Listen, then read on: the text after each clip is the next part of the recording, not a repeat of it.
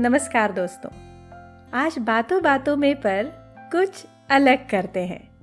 चलिए, आज खोलते हैं यादों के खजाने को और याद करते हैं उन अनमोल पलों को, उन दिनों को, उन लम्हों को जो बना देती हैं भूली बिसरी यादों को कुछ खास। स्वागत है आप सबका बातों बातों में और मैं हूँ आपकी होस्ट अल्पना देव। यहाँ हम बातें करते हैं कुछ हल्के फुल्के, मगर संजीदा और मज़ेदार विषयों पर, जो हमारी दैनिक ज़िंदगी का हिस्सा तो होते हैं, मगर बड़े बड़े मुद्दों को सुलझाते हुए हम इनके बारे में बात करना ही भूल जाते हैं। तो शुरू करें अपनी बातों के सफ़र को, बातों बातों में।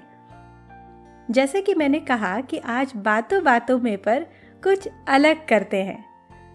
तो आज बात करते हैं उन दिनों की जब गर्मी की छुट्टियों में समर कैंप नहीं हुआ करते थे। तब तो बस भाई बहनों से खेलते हुए, नानी और दादी की कहानियाँ सुनते हुए दिन बीत जाया करते थे। दुकान की आइसक्रीम की जगह रसना से बने पॉप्सिकल से ही हम खुश हो जाया करते थे। जब वीडियो गेम और स्टार वॉर्स तो नहीं, बल्कि चाचा चौधरी और पिंकी हुआ करते थे सबके पसंदीदा स्टार्स। पब्लिक स्पीकिंग सीखने के लिए किसी क्लास की ज़रूरत नहीं हुआ करती थी। उसे तो हम बातों बातों में ही यूँ ही सीख जाया करते थे। और स्टेज फियर को भगाने के लिए किसी रिश्तेदार की शादी ही काफ़ी हुआ करती थी। सांप सीढ़ी जैसे खेल हमें सिखाते थे गिरना और फिर ऊपर चढ़ना। माचिस की डिबिया से सोफा और टॉफ़ी के रैपर से तितली बनाने जितने सरल हमारे खेल हुआ करते थे, वो भी क्या दिन थे। खुशियों से भरपूर। ना किसी बात की चिंता और ना ही किसी बात का डर। बात उन दिनों की है जब ट्रेन का सफ़र और हर स्टेशन पर कुल्हड़ वाली चाय और नाश्ता हुआ करती थी हमारी ट्रीट। जब किसी के घर पर चार पहिए क्या दो पहिए की गाड़ी होना भी बहुत बड़ी बात हुआ करती थी। और फ़ोन की ही बात करें तो किसी को उसकी ज़रूरत ही महसूस नहीं होती थी। लोगों में एक अपनापन था। उनके रिश्ते फ़ोन कॉल या मैसेजेस तक ही सीमित नहीं थे।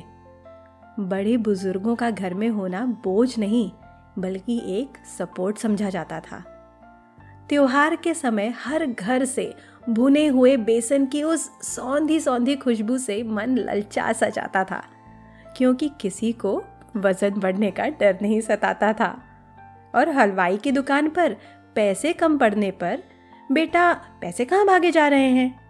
ऐसा कहकर दुकानदार भैया का हमारे झोले में एक और समोसा डालना कितने अपनेपन का एहसास दिलाता था। आज कहाँ गए वो दिन? सब कुछ इतना औपचारिक क्यों हो गया है?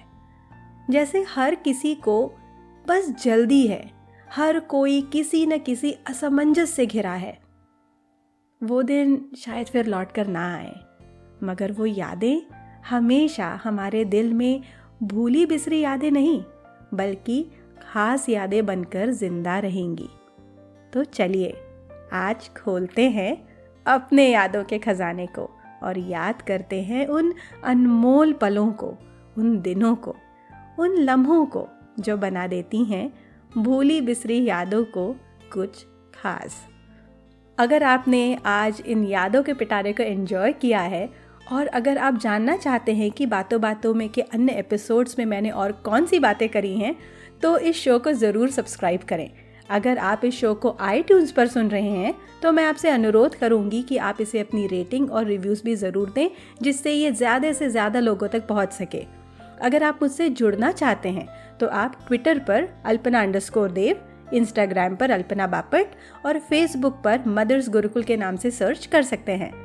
आप मुझे अपने फीडबैक सजेशंस या अगर आपके पास कोई आइडिया है जो आप चाहते हैं कि मैं इस शो पर डिस्कस करूँ, तो आप मुझे बातों बातों में podcast at gmail dot com पर भी संपर्क कर सकते हैं।